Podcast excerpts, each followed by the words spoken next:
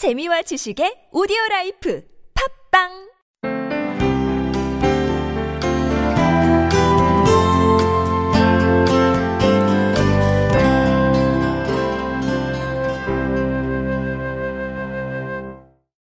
네, 제가 그, 그 하겠습니다. 안녕하세요, 목사님. 너희는 먼저 그의 나라와 그의 의를 구하라. 그리하면 이 모든 것을 너에게 더하시리라. 이 말씀이 너무 어려운데 어떻게 해석해야 할까요? 감사합니다. 제가 여기에 대해서 답을 해야 되는 거죠. 아, 그럼요. 목사님이 하시면 안 되는 거고. 근데 제 생각에는 목사들이 저는 사실 신학 교수기 때문에 어떤 질문이 나왔을 때 신학적인 어, 답을 하는 게 학교에서 주로 하는 일이에요. 근데 제가 제일 싫어하는 목사가 어떤 사람이냐면 설교 시간에 성경에 나와 있는 너희는 먼저 그의 나라와 그의 의를 구하라. 굉장히 단순한 얘기- 얘기인데 이걸 어렵게 말하는 목사님이 제일 싫어요. 아니 성경을 읽어보면 자명하게 드러난 뜻을 왜 이렇게 심오하게 신학적으로 어렵게 말을 하는지 그러니까 이게 이 말씀이 어렵다고 생각하는 이게 목사들이 그렇게 그렇죠. 예, 뭐든지 거기에 담겨 있는 무슨 심오한 이게 무슨 선문답을 하고 화두를 던지고 그거를 막 파헤쳐 가지고 뭔가를 막 찾아내야 되는 것처럼 이거 굉장히 쉬운 거 아니에요? 그냥 그 하나님 나라, 하나님 사랑하는 거 이런 걸 우선을 하고 살아라는 쉬운 말을 제가 신학적으로 꼭 설명을 해야지 이게 알아지는 걸까요? 그러니까 하나님의 뜻이라는 걸 왜 복잡하게 생각하는지 모르겠어요. 하나님은 하나님은 세상을 이처럼 사랑하사 독생자를 주셨으니 그를 믿으면 모두가 행복하고 구원받고 잘 살게 돼 있다. 이게 하나님 뜻이잖아요. 하나님 모두가 구원받기를 원하신다. 우리가 모두가 행복하게 살기를 원하고 하나님은 세상을 우리들을 사랑하신다. 세상에 이렇게 쉬운 얘기를 왜 이렇게 심오하게 해야지 알아듣고 심오하게 누군가 목사님 와서 잘 풀어주지 않으면은 잘 모르는 것 같이 생각하게 만들어서 아, 사실 그렇게 하면은 저도 밥벌이가 돼요. 신학교 계속 오고 계속 뭔가를 학문적으로 배우겠다 그러면은 좋은데 아, 이거는 제가 할 일이 아닌 것 같아요. 에, 제가 할 일이라는 거는 교회에서 목사로서 서서 할 일은 정말 어려운 부분을 쉽게 설명하는 거지 이렇게 자명하게 나타난 쉬운 뜻을 어렵게 설명하는 거는 제 사명이 아니고 그건 철학자들의 에, 일이라고 생각을 해요. 그래서 여러분도 하나님의 뜻이 어디 있냐? 정말 몰라서 모르시는 건지 때로는 오늘 아까 들어봤는데 뭐 분명하게 나타난 하나님의 뜻이 뭔지 모르겠어. 그러니까 답을 구하는 거란 말이에요. 그런 발상 자체가 이미 알고 있는 거 하나님은 사랑이시고 하나님은 공이시고 과부와 가난한 자, 어려운 자들에 대한 마음이 있으시고 자기 자녀들이 고통받고 아파하는 것을 참아 보지 못하는 긍휼하신 분이고 모두가 하나님을 믿고 따라가기를 원하고 우리가 하나님을 믿는 예수 이름으로 믿음으로 행하면 하나님이 복 주시고 해 주신다. 이런 단순한 뜻들이 이미 나와 있는데 뭘 그렇게 어려운 걸 찾아야 되고 뭘 또 가르쳐 드려야 되는지 자명한 것부터 했으면 좋겠어요, 저는. 아, 오늘 자꾸 제가 가정 얘기를 하는데 목사님 말씀 듣다 보니까 우리 딸이 생각이 나요. 지금 이제 대학교 3학년인데요. 얘가 3살 때인가 4살 때 엄마가 들려주는 동화를 들은 거예요. 근데 자기가 그 들은 동화를 저한테 와서 들려주는 거예요. 뭐였냐면 무한 반복이에요. 무한 반복. 옛날 옛날에. 그럼 제가 어 그러면 행복하게 살았대. 그러니까 어? 그러면 이제 아빠 아빠 옛날 옛날에 음, 행복하게 살았대. 그러니까 그 가운데 모든 스토리는 다 모르겠고, 근데 난 모르, 아까 목사님 난 잘 모르겠고 옛날 옛날에 행복하게 살았다는 거죠. 그래서 사실 우리가 그게 너무 좋은 거잖아요. 하나님이 세상을 사랑하셔서 우리가 정말 모두가 다 사랑하며 살았대. 어, 우- 어, 서로 사랑해서 가정이 서로 사랑하면서 살았대. 이건 너무 자명한데 우리가 살다 보니까 그건 너무 심심한 것 같은. 거예요. 그러니까 세미나를 하려면 가정생활의 비결 뭐 이런 거한 10가지 정도 해주고 그래야 되는데. 그냥 서로 조금씩 네. 양보하고 그렇게 사는 건데 그렇죠. 뭔가 좀 다른 게 있어야 좀 특별하게 사는 네. 것 같아가지고 말이죠. 그래서 율법사들이 와가지고 막 질문을 할 때 예수님께서 율법의 모든 것이 뭐냐? 그러면 이웃을 사랑하고 하나님을 사랑해라. 아, 그거 말고 저 다 아는데요. 그럼 그렇게 살아. 그게 답인데 그게 싫은 거예요. 아 그렇게 하지 말고 좀 심오하게 얘기해 달라고. 그러니까 심오한 거 찾다가 망하죠. 그러니까 하나님의 뜻을 자명하게 나타난 대로 살면은 우리는 행복해질 수 있는데 정말 사랑하면 부부 사이에서 별 문제가 없는데 사랑하지 않으니까 사랑하지 않고 뭔가 다른 뜻을 알아가지고 뭔가를 맞춰주려고 그러면은 인생이 꼬여요. 힘들지 않아요? 네. 어느 분이 그렇게 그 하신 말씀이 생각이 났어요. 그 요즘 사람들은 평범함을 네. 견디는 능력이 없다.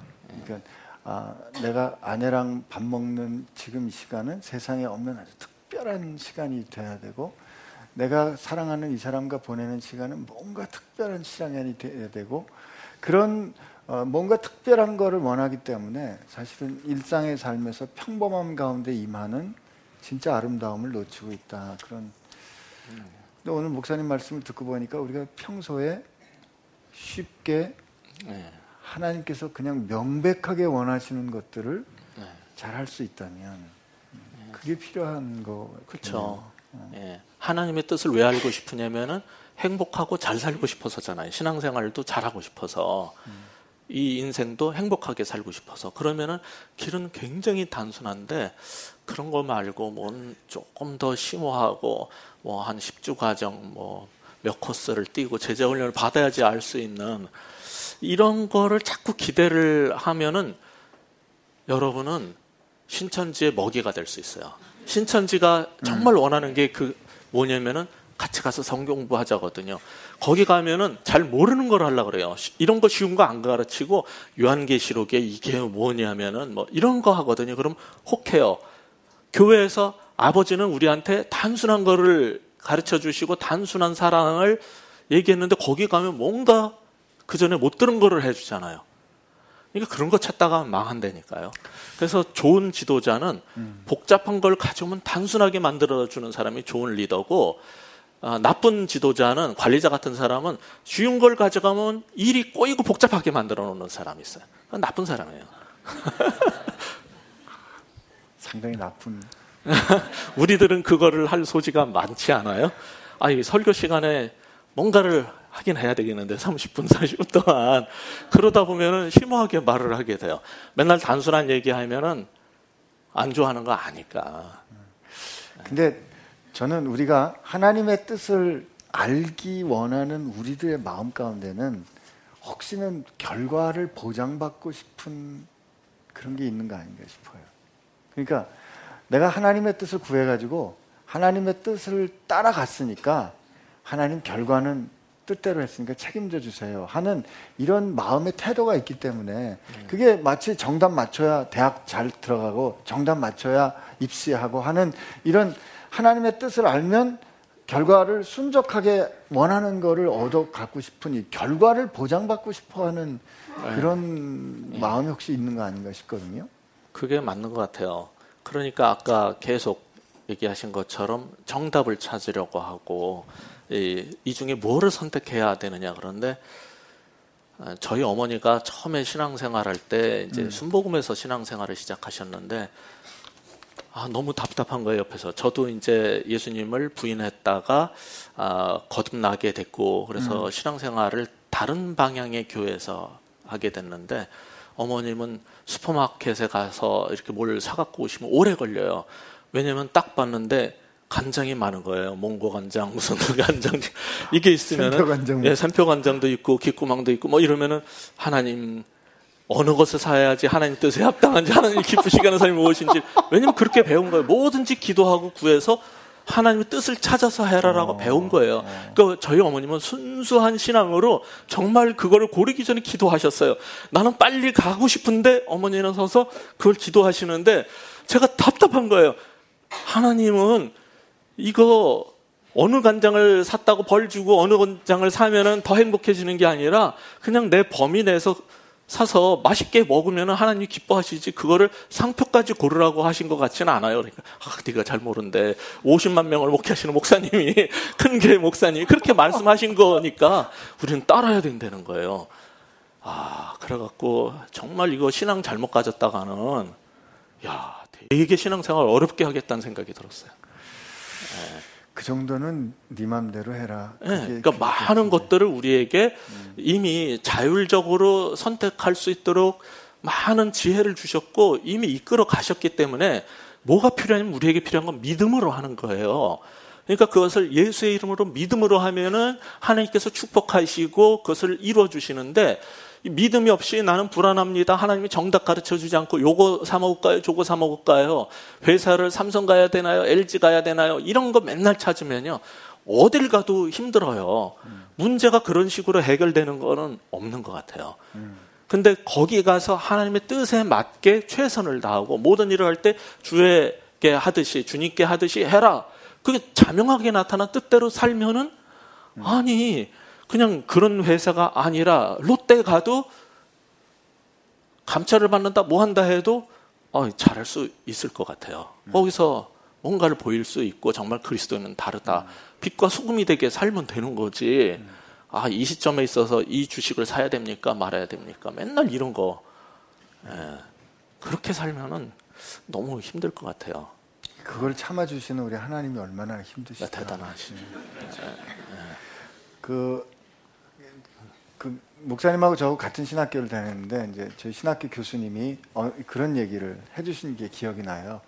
그 하나님의 뜻에 관련한 말씀인데 어, 어느 날 더운 여름에 자기가 일을 하고 있는데 자기 아들이 다섯 살쯤 된 자기 아들이었대요. 자기 아들이 아빠가 더우니까 아빠 더운 아빠를 위해서 시원한 그러니까 아빠를 위해서 이제 좀 물을 주고 싶은데 그 물을 어떻게 줄까 생각해 보니까 그 아들을 생각해 그래서 이제 좀 지저분한 그릇에 수돗물 미지근한 수돗물을 갖다가 준 거예요. 아빠 목마르지 하고 그걸 이렇게 갖다 줬대요.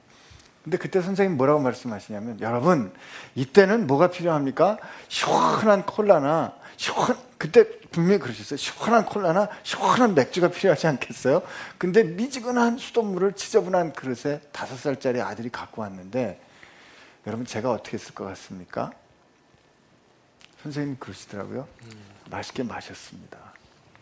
다섯 살짜리 아들이 아빠를 생각할 수 있는 최선의 결정이 그거였기 때문에 아빠는 그거를 받아줬다는 거죠. 우리가 하나님하고 관계에서 하나님의 뜻을 얼마나 우리가 연습을 해서 잘 결정한들 하나님에 비할 수 있는 완전한 결정을 할 수 있을까?